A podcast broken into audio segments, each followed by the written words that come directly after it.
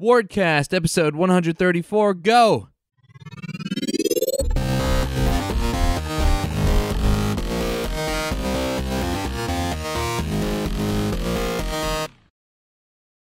I'm Dylan Alvento, and today I'm joined by Mike Rose, founder of No More Robots. How are you? I'm good. Yeah, I'm good. It, it got uh, uh, all of a sudden the last couple of days it got really warm in the UK.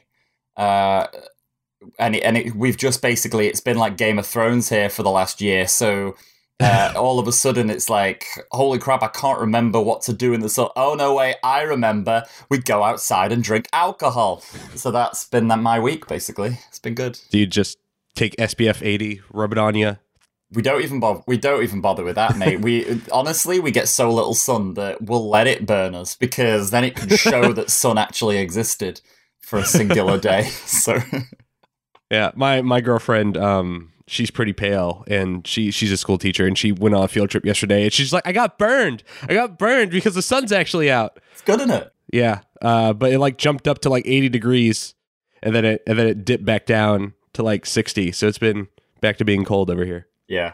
No, it's good stuff. It's um, you know, and obviously because I'm British, I immediately had to jump to talking about the weather. Uh, so I've ticked all of the boxes already. This is this is going great. You're a certified Englishman, I really am. Yeah, I really am. and you're and you're based out of Manchester, so don't we have to talk about football? Don't we have to Uh, talk about Manchester United? please, please don't. Please don't. I, ha- I already, I already have to. Uh, I already have to pretend to like football enough as it is, uh, without having to do it on the internet as well. So Okay, all right. Well, I'd, we'll I'd leave really, that. I'd really not. Like, if anyone asks, "Woo, City, yeah, go City," or maybe "Woo United," I don't care. whoever, whoever you like is who I like. Awesome. Sounds good. Yeah, that's what's great about being from Virginia because we have no major sports teams, so no Mm. one cares. Mm, I'd really like that. That would be really nice. So, so how's it feeling going straight from PAX East to to EGX to? I, I mean, how are you now? Are you dead?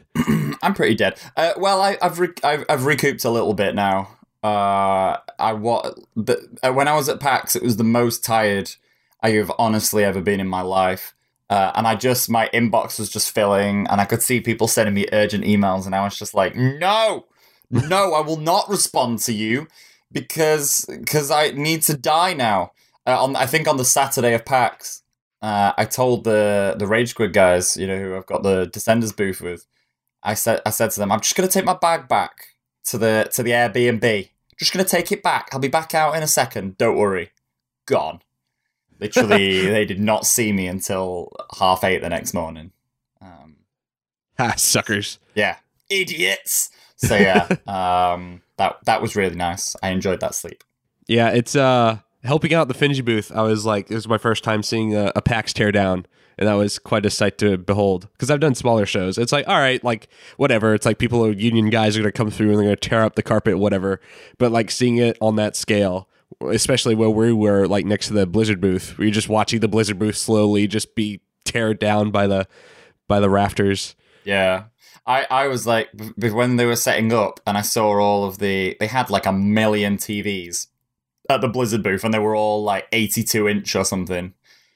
And I was like, "Ah, I need to go and buy a couple of like 40 inch TVs. I wonder if I just stole a couple of these, they wouldn't even notice, would they? They would not even notice if I just borrowed a couple of their TVs because they've already got. I imagine Blizzard just, they're like, you know what, let's just bring 30 more just in case, you know, there's an issue with 30 of them. so I bet they wouldn't have even noticed. I should have just gone and asked. Um, but yeah, that was that was a.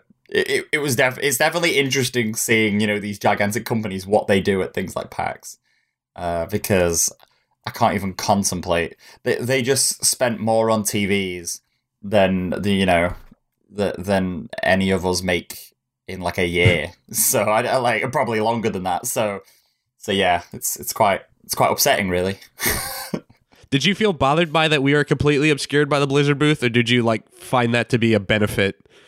Uh, I, uh, I, uh, I mean, at first I was a bit like, oh god. Hmm. I mean, you know, could be could be better positioning, but actually, in the end, I didn't mind it because because there was always someone there was always someone there playing, and uh, and as long as there's always someone there playing, what more do you need? Like that's the whole point, right? And we still got pretty busy as well. Like the Friday and the Saturday, especially, were just rammed at times. Uh, so so yeah, um, I wasn't too worried. It would be nice if at PAX West we have um, a more a more central spot, and I hope that's going to happen. But uh, but yeah, I mean, this, that's how it works at PAX, right? You got to work your way up to having a nice spot there. Uh, you gotta you gotta show them you're serious first. So that's what that's what we've been doing.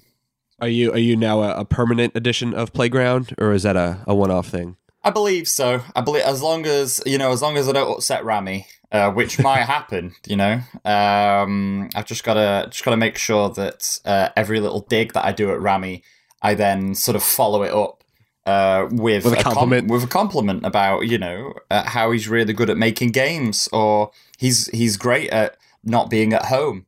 Just something like that um, normally kind of helps to uh, to keep Rami happy. So yeah. So PAX over, EGX Rezzed over. What's what's what's going on now? Just ramp it up for game three. Uh yes. Uh so so right now I've got um uh we- we're doing Xbox uh, for Descenders right now and that's out next month. Uh and so that's quite stressful. Uh but we're doing okay with that and yeah then uh we've got the beta for um for Not Tonight happening at the start of May. Uh, and then announcing another game next week, which I guess by the time that people listen to this podcast will already have been announced. Hooray! Uh, Hooray! but yeah, that's that's my next month is announce game, launch beta for game number two, and then launch Xbox version of game number one.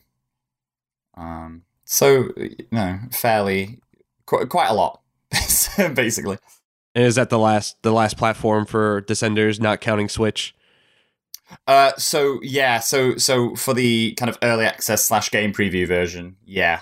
Um, the plan then is that when the game gets to version 1.0, which I imagine will probably be early next year, uh, then it'll come out on PlayStation and Switch, um, possibly simultaneously. I haven't, I, I barely think like three months ahead, let alone a year. So um, yeah, I've not really, just, I've not really decided on this yet. So. Yeah, I, I just picked it up after I played it at the uh, at, at the booth at PAX, and uh, I, I was interested in, in why. Uh, what was the decision making behind making it uh, early access as opposed to waiting for 1.0 for Descenders?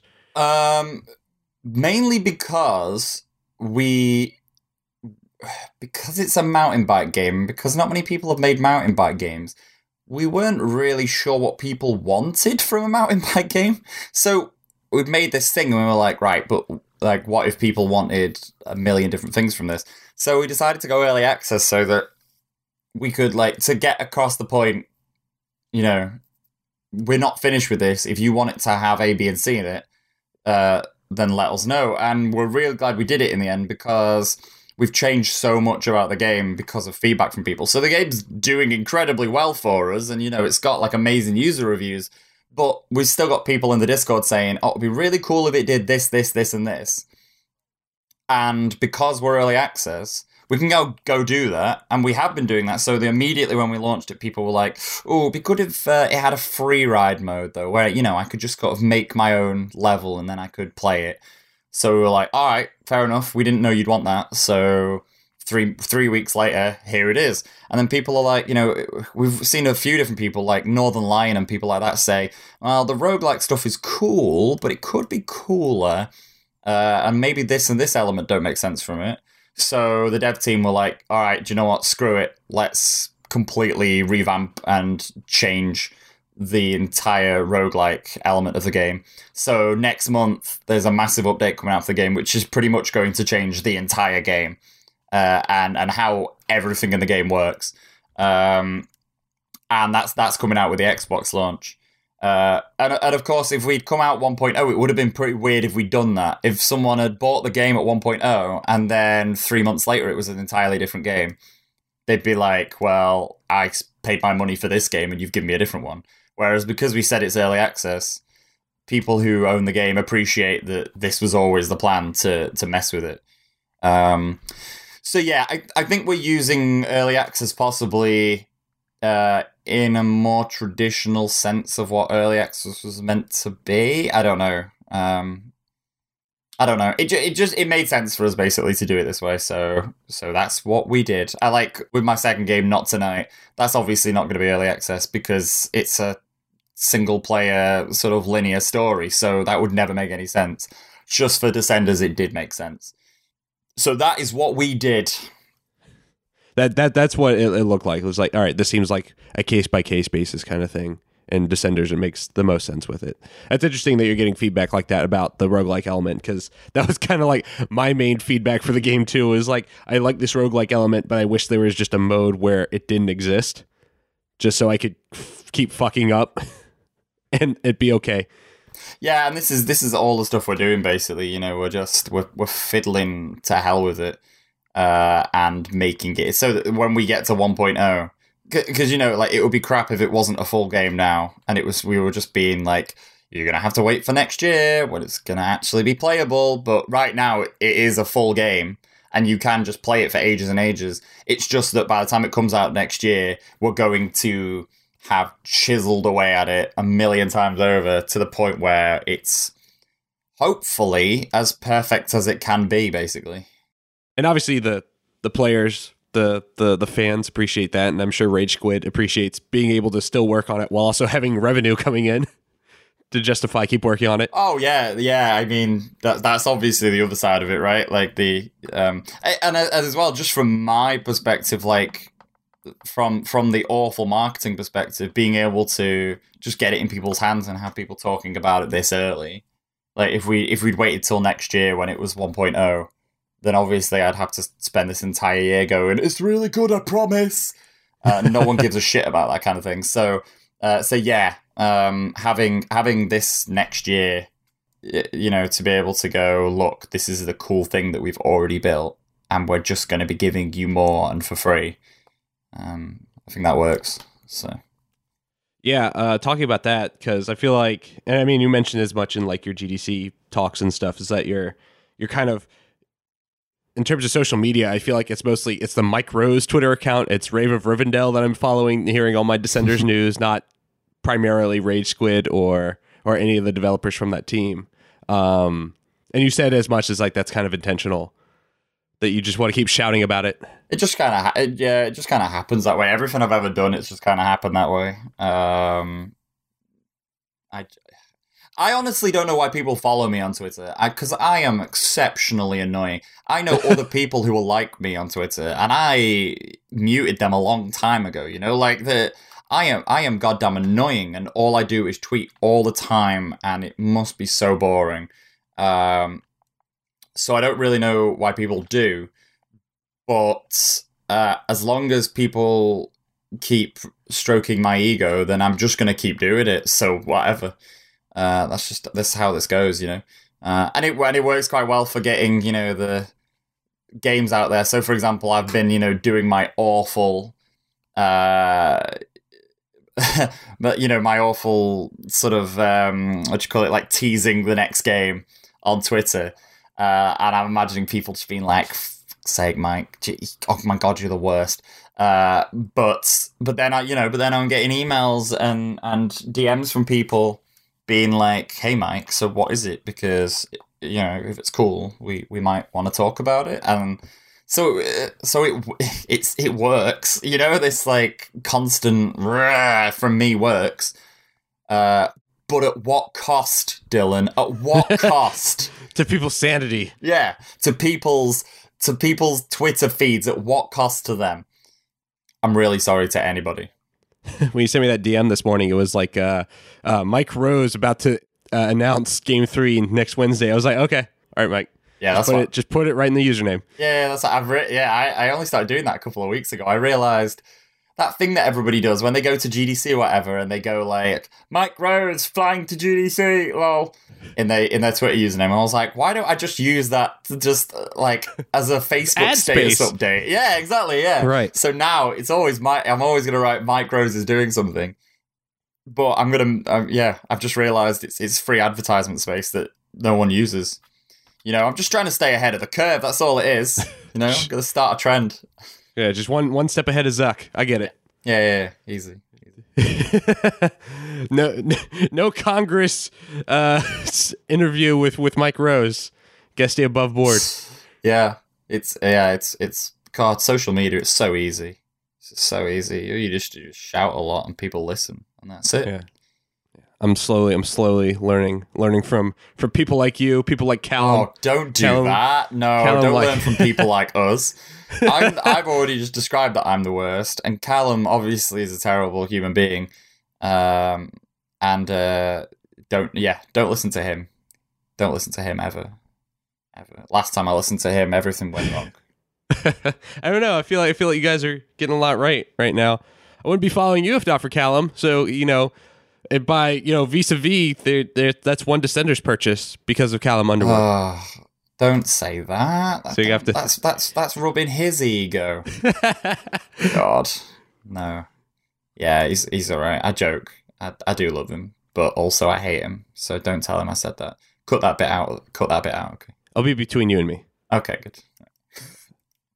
Uh, I, I want to talk more about the Steam Spy thing that you were talking about. Oh, yeah. because I was really interested in that. So basically, um, Steam Spy, as we know it, is no longer going to be a thing uh, because Valve changed the privacy settings on Steam by default, um, which is what Steam Spy uses to crawl to get user information.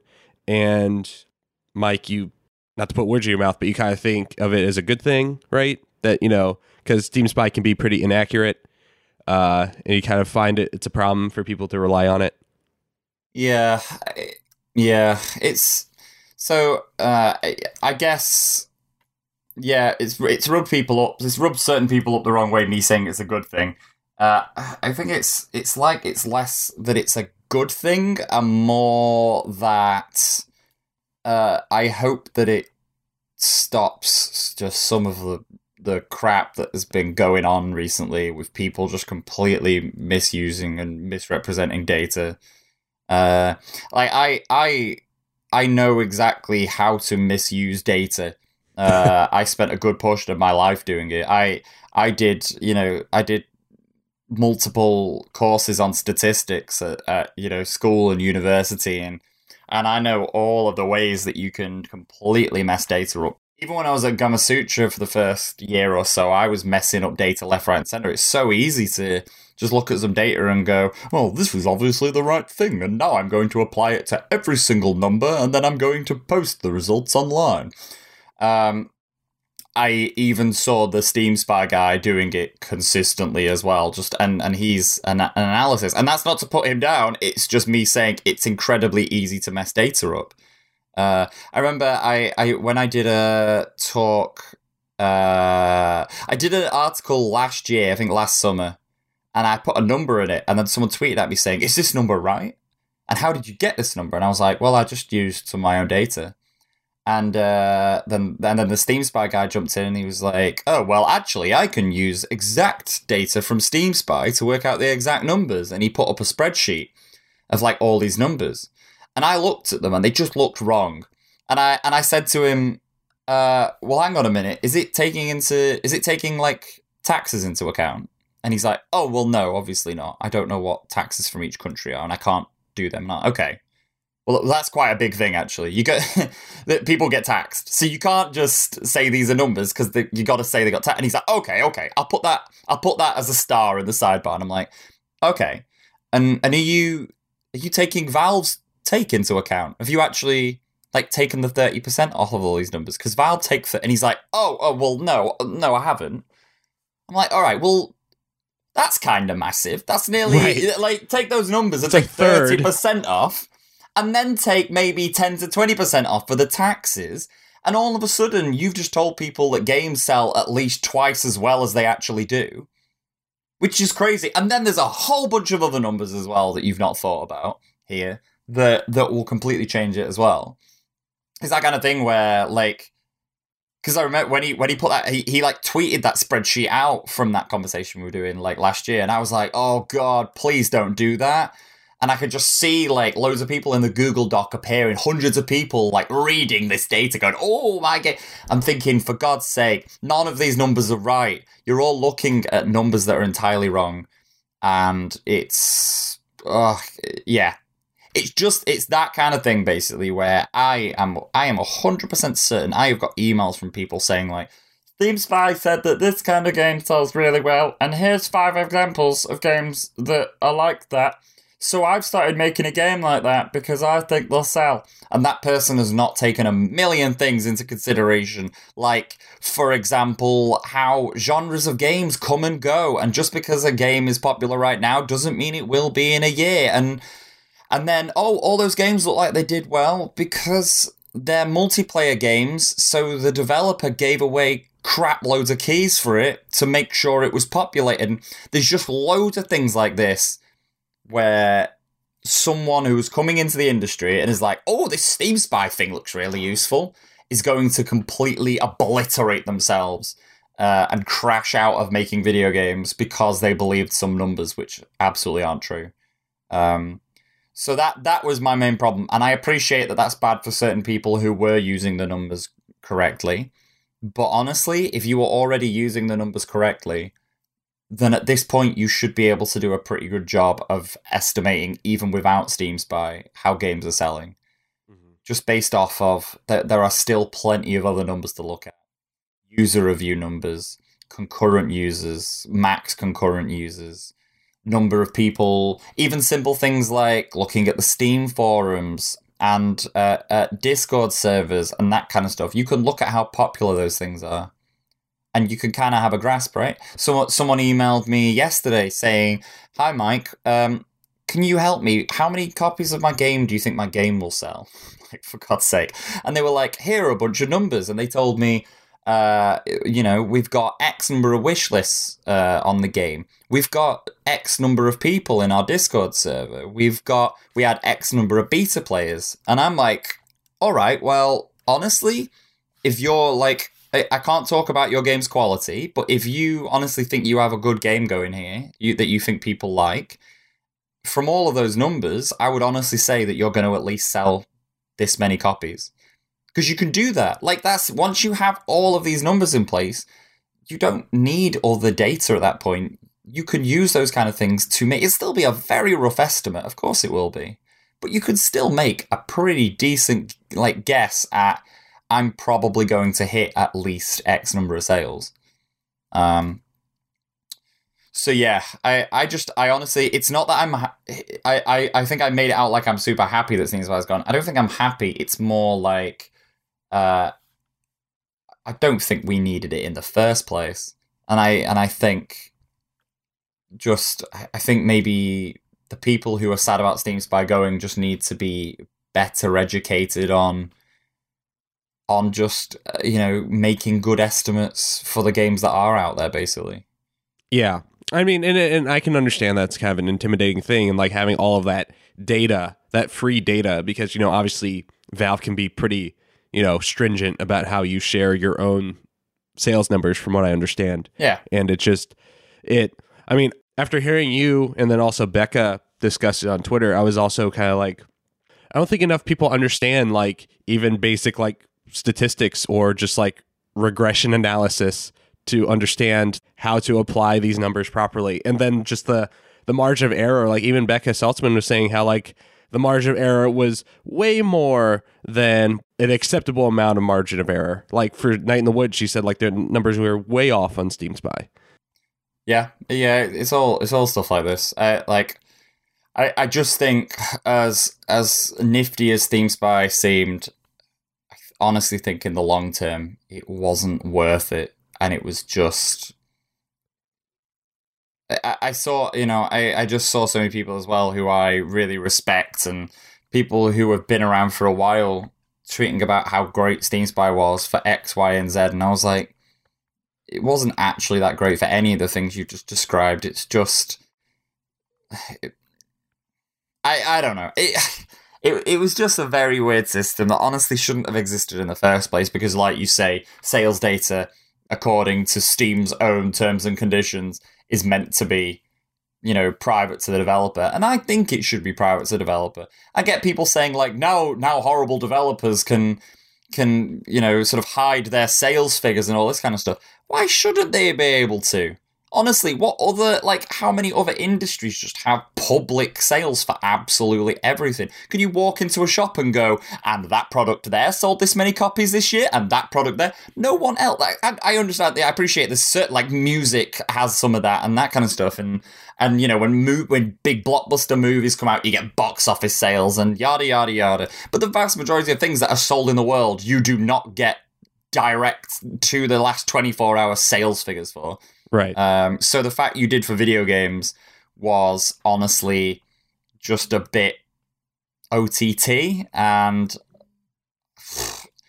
yeah, I if if people think I'm I'm a dick for that, be wanting you know sales figures to be kept private, then I'm a dick. Then to be honest, so and I think it's kind of like an indie, an indie indie thing. Like like other aspiring indies want to know the the current indies their sales numbers and they and they can't figure those out. But like like you're saying with big blockbuster movies or stuff like the equivalent of that would be AAA games but you can find the information out either through NPD numbers which aren't as accurate nowadays because of digital sales and then also uh, you just pull up like EA's financial statements and like it's going to be listed there. It's not going to be like exact number of units sold for X Y or Z but if you break it down into like their revenue and see what games they they they sold that year, you could make a, a, a rough estimate. And also, like if the game does super well, they report on that, so you could just pull up any you know Polygon or IGN or GameSpot, and they're going to be reporting like however X like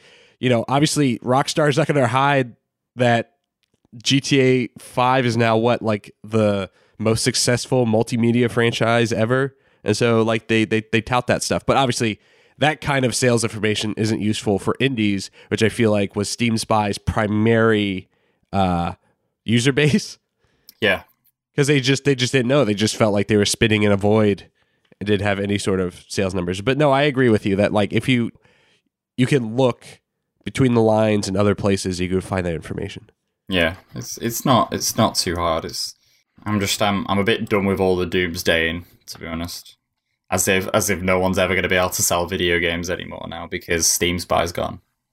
I hear it's the indie apocalypse, Mike. That's what I hear. It has been for a while, though, hasn't it? It has been for a while. We've all been we've all been you know driving out in our Mad Max cars for a while, trying to take each other out with with I don't know guitar music. I, I, can, I can barely remember that movie, but but yeah, the yeah I I don't know.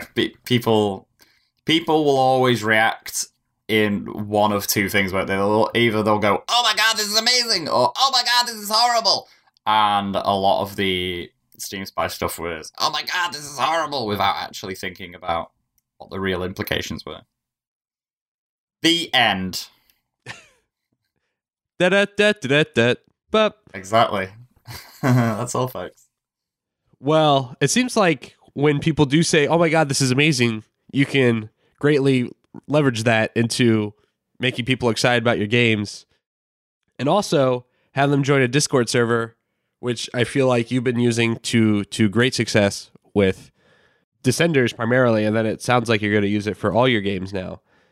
I was really curious about your strategy behind discord for all that stuff uh because because i mean it makes sense. Like i i, I know i know colleagues that have very active uh, Discord communities. Like I know a couple YouTubers that have a very very active uh, uh, Discord um, channel, um, but they they cater primarily to other creators. So the channel is just like basically a, a, a hangout for other creators to talk in. And then, like you said, with the Descenders Discord, you, you kind of you kind of attracted people in using like the the closed beta for Descenders originally, and then you just kept them around using like uh, polls and, and different kinds of like having them pick a faction from the game. So, what lessons from there do you think you can adapt to the Not Tonight Discord if you were to do one, or to just Discords in general? Yeah, so I, I have a Not Tonight Discord, um, and it's it's really it's really dumb. It's really dumb. uh, basically, you join it, and uh, we we uh, a lot of it is themed around the game uh, we have we're having phases where in phase one people were they were put into relocation blocks, uh, and then they had to type a command to go out to work the doors like a, as like a bouncer, and then they had to work uh, in a bunch of channels that appeared that were clubs and pubs and venues and things, and they were all racing to earn enough money to become the landlords of the various pubs and clubs. And then once all of the venues were filled with landlords, uh, then phase two started, where I've now sprung it on them all that these these landlords are now uh, candidates to become the MPs and Prime Minister of uh, of Britain, and so now everyone's voting on who they want to be the Prime Minister of the server, and then in two, in a couple of weeks we're going to have the election, and someone become prime minister, and they're basically going to be able to do a whole bunch of horrible things in the server. We got, them to pick regions at the start that could either be in the north, the south, or the Midlands, and wherever they're from, people who aren't from where they are from are going to become penalised. So, like, if the person who's the prime minister is from the north, then people from the south and, Man- and Midlands uh, will find themselves penalised and maybe not be able to see everything else in the server and start losing um, losing their permissions. Um, so yeah, I, have already I've already got a whole bunch of horrible stuff going on uh, in in that server. With the next server for game number three, which is called Hypnospace, uh, the the game is essentially the '90s internet, uh, the video game. And so I decided, well, screw it, I'm going to create the 90s internet, but in a Discord server. So I talked to Discord for a while about how on earth I could make this possible, and somehow I did it. And this morning I've just finalized it. Uh, so someone can join the Hypnospace Discord. They uh, they have to prove first that they're not a dickhead, uh, just by talking in the server a little bit. And and once one of the mods sees, okay, this guy's cool, uh, they can they will then become an editor, and they can then use commands to create web pages, aka uh, channels uh, in the in the server that only they can edit and only they can write on, and then they can just create their own web page on the '90s internet, which then becomes listed uh, in an, in the search engine uh, channel, so that then other users can then basically surf uh, surf the internet uh, in the Discord server. So they can just like search for a word, and it will come up with all the different channels that contain that word uh, and then they can just you can just sit in the Discord server and look through hundreds and hundreds, hopefully thousands eventually, of pages that have been created um, by the community. Um, so so yeah, I yeah I somehow successfully created the internet in a Discord server. yeah, it's quite it's quite it's quite upsetting really that I'm able to do these things, but oh well. I I didn't know that it was going to be Hypnospace Outlaw. Yeah, it is. Yeah, I had I had Jay on last fall talking about uh, Dropsy and then also Hypnospace. So that's awesome. And I played a little bit of it at uh, at Mild Rumpus at GDC. Yeah, well, obviously there was no way that I was not going to get involved with this game because um, it's goddamn mental. So um, yeah, I've I've basically just rolled in, and I'm you know I'm I'm just helping him to give a bit of structure because Jay is obviously a mad genius. Right. Uh, and which he uh, doesn't realize it, which is like yeah, yeah. And then Jay, and if then you're what, listening, yeah. What what happens with mad geniuses? And I had this for years. What happens with mad geniuses is that um, they they have too many good ideas, and then when you have too many good ideas, then all the good ideas you're just like, well, I need to do all of them, and I I need to do this, and then you know, and then things take way longer than uh, than they actually should. So I'm basically here to uh, to try and uh, not rein Jay in as such, more like help Jay to um, to to nail down everything. Uh, and you know, whenever he creates a really goddamn cool thing, go, oh my god, this is incredible, and uh, and then get him to the point where you know the game can actually be released, uh, which you know, which we have a plan for now, which is nice. So um, so yeah, uh, that's.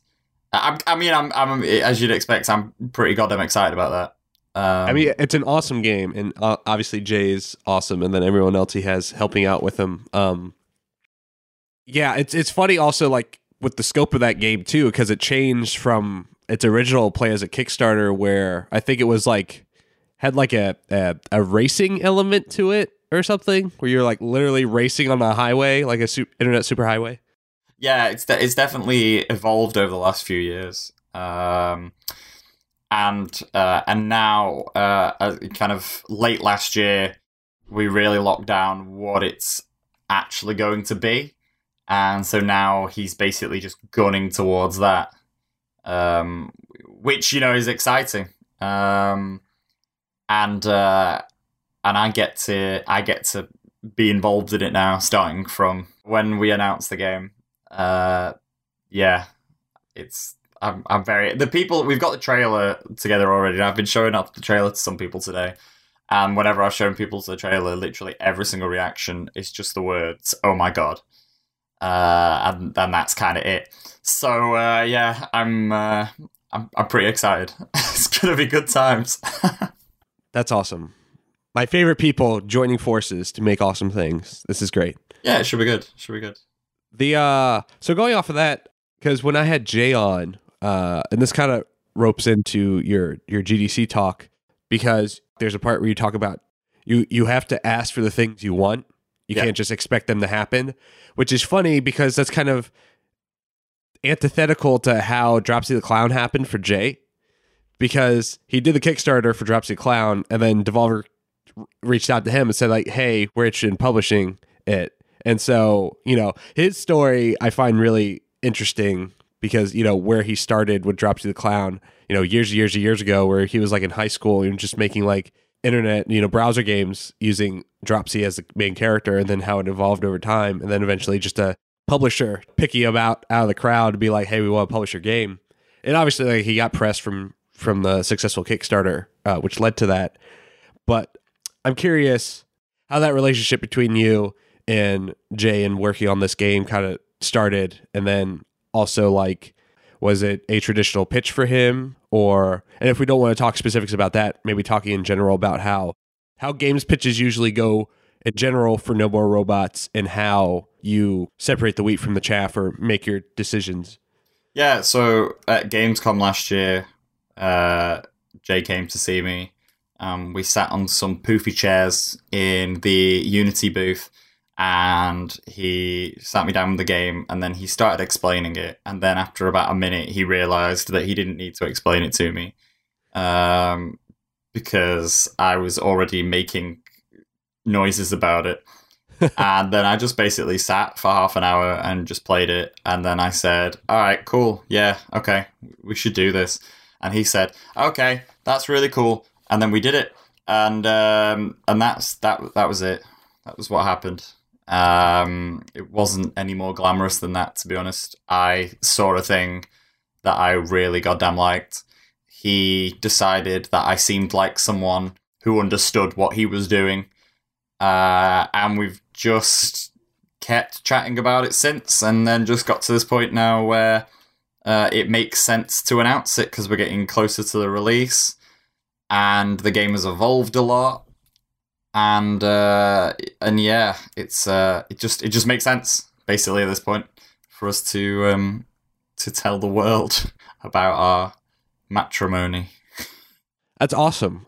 The do you because I've I've heard like uh Callum or or other people that work with publishers kind of have the same boat where it's like when it if someone sits a game down in front of them and then they're immediately like enamored or attracted to it, they're like, okay, we need to collaborate on this or we need to publish it. Do you feel like all of the games that have so far been published under the No More Robots label or that are going to be published fit that? Or even when you worked at tinyBuild, have you ever had games where it's like, oh, I'm uncertain about it, and then after maybe like a couple more talks or a couple more, you know, discussions about the game, then you feel confident about it, or is it always like that first that first impression was your make or break moment? Yeah, it's it's interesting. Um, I, I would honestly say the majority of the time I just know immediately.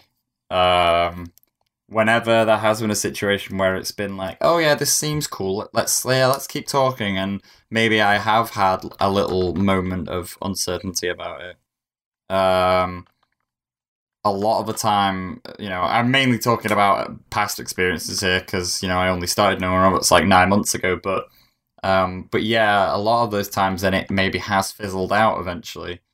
Um, with with these three games, with Descenders, Not Tonight, uh, and and Hypnospace, it was an immediate yeah, of course we should do this thing, um, and then just basically make it as quite happen as quickly as possible, really. Um,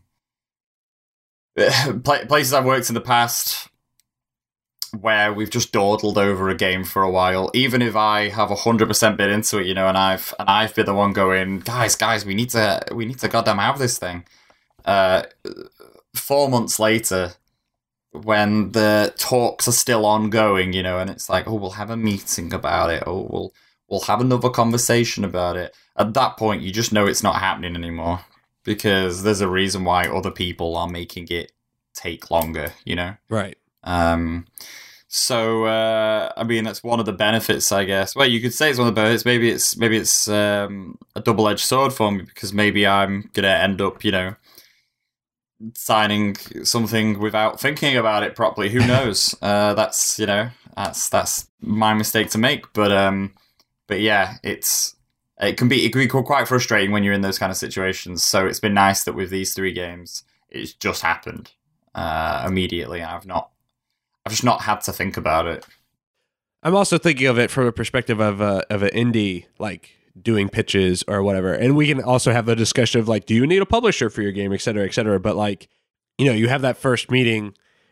Um, and some publishers are very good about being very upfront, be like, okay, it's like we're gonna we're gonna pass, but it's like maybe maybe indies need to go in knowing that walking into the situation is like, all right, if if the publisher isn't like super hot on it immediately or intrigued by it, then then this isn't this this isn't going to go anywhere. Yeah, exactly, and that's what, and it shouldn't just be for it should be for everything. So when I uh, last summer when I you know walked into Xbox and I said, "Yo, I've got this downhill mountain biking game," and I showed it to them and talked to them about it, I could immediately get vibes off them. You know, like I I could admit, like the you know they they were saying, oh, you know, maybe it could work with Mixer integration. I'm like, yeah, it definitely could. We can 100 percent do that. And they're saying, oh, maybe we can do this with it. Maybe we can do that with it. And I could tell immediately that Xbox goddamn love this game. And because of that, that has got me to a point now where in the run up to the Xbox launch, Xbox are all over me. You know, like asking me, oh, can we do this? Can we do that?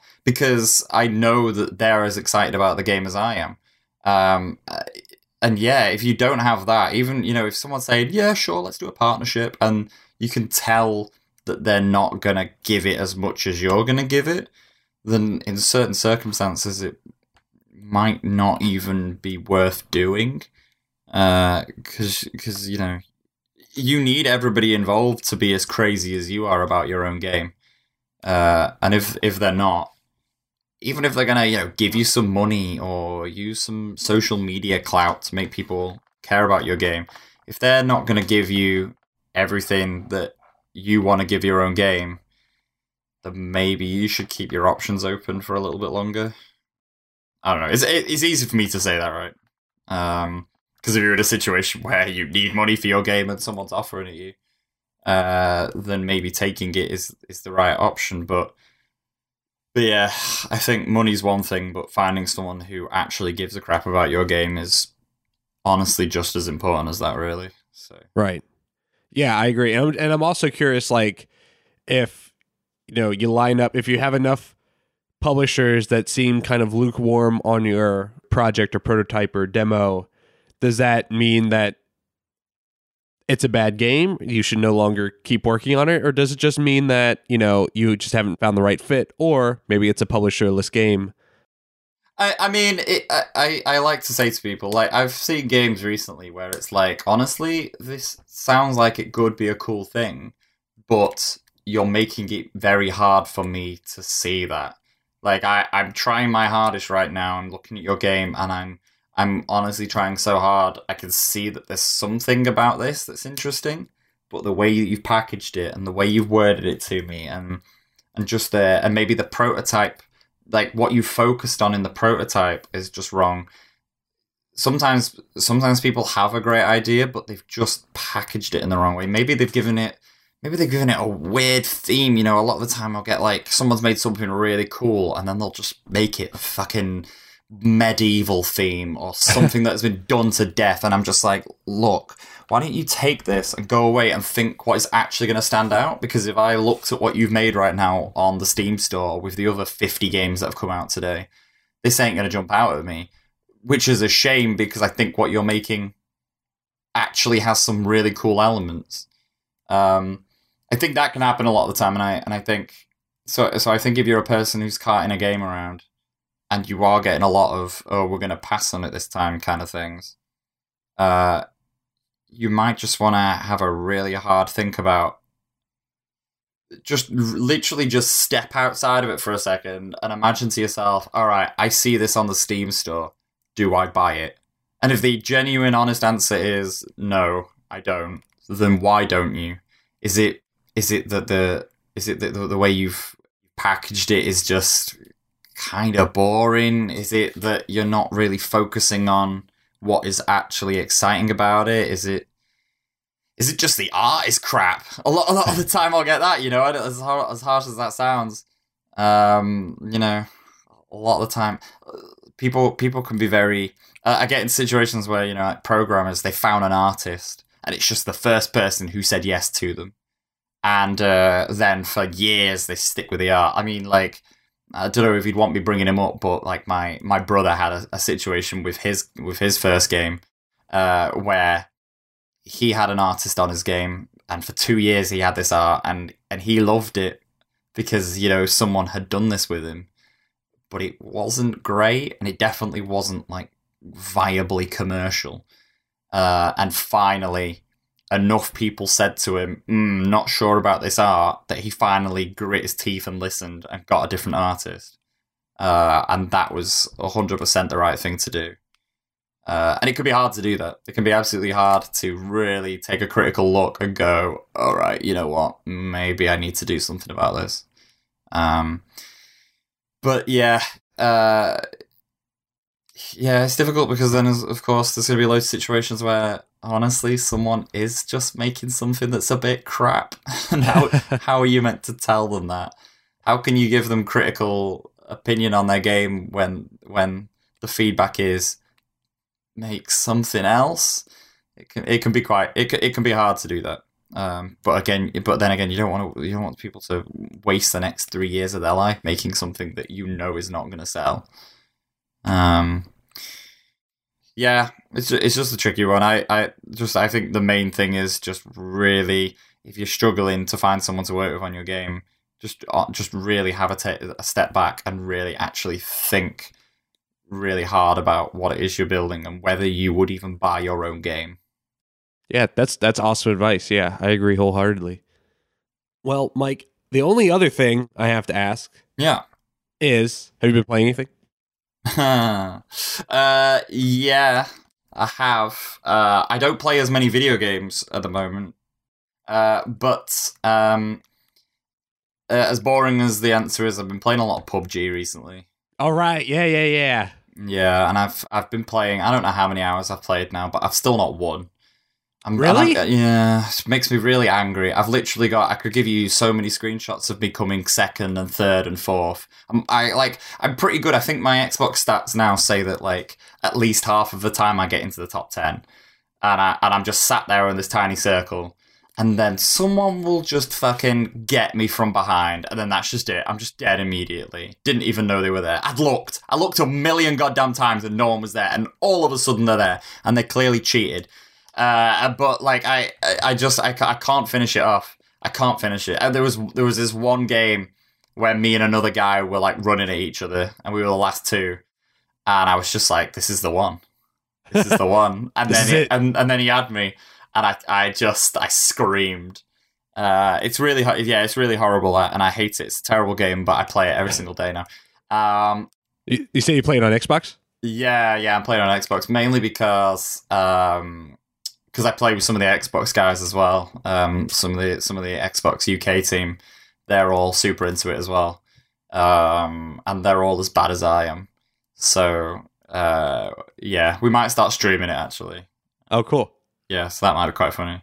Uh, I, I bought God of War today. Well, I say I bought God of War. I've I've reserved God of War. I gotta go pick it up later. Oh shit! Oh Yeah, shit! It's God yeah. of War Day. it is God of War Day. Yeah. Oh, Yeah, and like people just, I, I've never given a crap about God of War. I tried to play like the God of War remaster at some point on PS3, and I was just like, this isn't my kind of game. It's like a hack and slashery style thing. I don't play these kind of games. But then obviously, when everyone goes, hey, this is one of the games of the generation, you're like, go on then. I guess I'll play it. uh, so yeah, I gotta go pick that up today. Uh, but I imagine those are the two things that I'm going to be playing a lot of. Uh, I also want to. I, I saw that um, SpyParty came out on Steam yeah! last Finally, week. Yeah, I bet I played SpyParty. Goddamn knows how long ago. Uh, I've still got an account. I've got like you know I bought it uh, like five years ago. And Yeah. I'm assuming those accounts are going to turn into Steam accounts. But yeah, I, I was thinking I might try and stream some of that at weekends as well. Because I really, really loved SpyParty. Um, and I'm imagining because I haven't played it in like five years, it means it's going to be quite an interesting experience for me playing it again now. Um, so yeah, I'll probably pick up some of that. Um, but yeah, otherwise, I've just I've dropped so many games recently in the last couple of months. I played like thirty hours of Persona Five. I was so into it. In fact, no, I played like hundred hours of Persona Five, it just felt like and then and then I just and then I just then I just dropped out of it, and then I was playing Assassin's Creed Origins, and that seemed pretty cool, and then I just dropped out of that. I never finish games. I'm just not a finisher. That's why I can't get a chicken dinner as well. I just got I can't. I get to the end, I'm like, all right, well I've had my fill, and that's just it. So yeah. I, I put about 110 hours last year into PUBG uh, on the PC. Um, so if you ever switch to PC, let me know we can Uh, we can I've, team play- up. I've played it on PC, but yeah, Okay. I, I just I, I do it on Xbox now as well because you know on Xbox a lot of people are idiots as well. So I would I would like to play it on a console, but I don't own an Xbox this generation. so- God, the the buttons are crazy, mate. The buttons on the Xbox version, all over the place. I mean, once you learn them, it's like anything, isn't it? You learn the buttons and then you just know them. Then, but for like the first few hours, I was just like, "Oh, what is going on?" Yeah, like, "Oh, how do I heal myself?" Well, what I do is I I move through the heal menu first by pressing down on the D-pad multiple times, and then when I find the thing that I need to use, I hold down on the D-pad to use it. Oh, okay, obviously. Uh, it's yeah, it's it's pretty it's pretty strange, to be honest. I mean, it's a hard thing. Like, so PUBG was probably the first first person shooter I ever played on a PC because I was probably predominantly like a Halo kid growing up or Call of Duty. And you know, you have people, you know, PC master race people being like, "Oh, the only proper way to play a first person shooter is all the PC." And it's like, but the advantage of of playing a shooter on the console is that it's got a lower barrier to entry and you don't have to like know a billion different keys on the keyboard to like do these intricate things. And then and like the problem PUBG is having like you said, it's like now adapting a PC first shooter back to a, a console is like, you know, a Sisyphean task. I, I like I like shooters on P, uh, on on console. I, I used to be I used to be one of those people who said like, eh, shooters on PC are dumb. Uh, but I, I think I think shooters on, on, on console are cool. Um, I used to play a lot of Killzone. Uh, Kill, Killzone multiplayer uh, on console was so goddamn satisfying. Obviously, as a kid as well, I played so much like Perfect Dark and GoldenEye. Yeah. They were they were the they were the real they were the real first person shooters. People on PC were like, "Mm, I'm playing Quake, and I'm like, I don't give a shit. I've got Perfect Dark, you idiot. I got this golden gun. Watch this. Yeah, yeah. I get to I get to run around as Oddjob, and people can't can't shoot me. So screw you.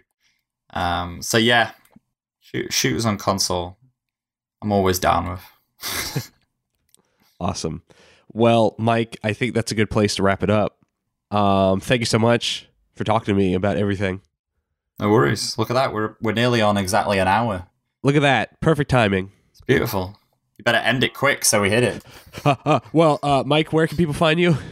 Oh God, uh, all over the internet. I don't know. Uh, I'm at Rave of Ravendale on Twitter. That's about it, really. Uh, well, if you like this podcast and you like to listen more, uh, you could check us out on Twitter at Ward Video Games or online at ward-games.com or just search Wardcast wherever you might listen to podcasts. Mike, thank you again. No worries. Thank you for having me. Uh, you're welcome. Um, and I'm so excited to hear that Hypnospace is going to be published through No More Robots. Yeah, It's like the, the so awesome. it should be good. Should be good. But uh, I'll, I'll catch you later, Mike. Okie dokie. All right. All right. Cheerio. pip pip cheerio. Pip pip.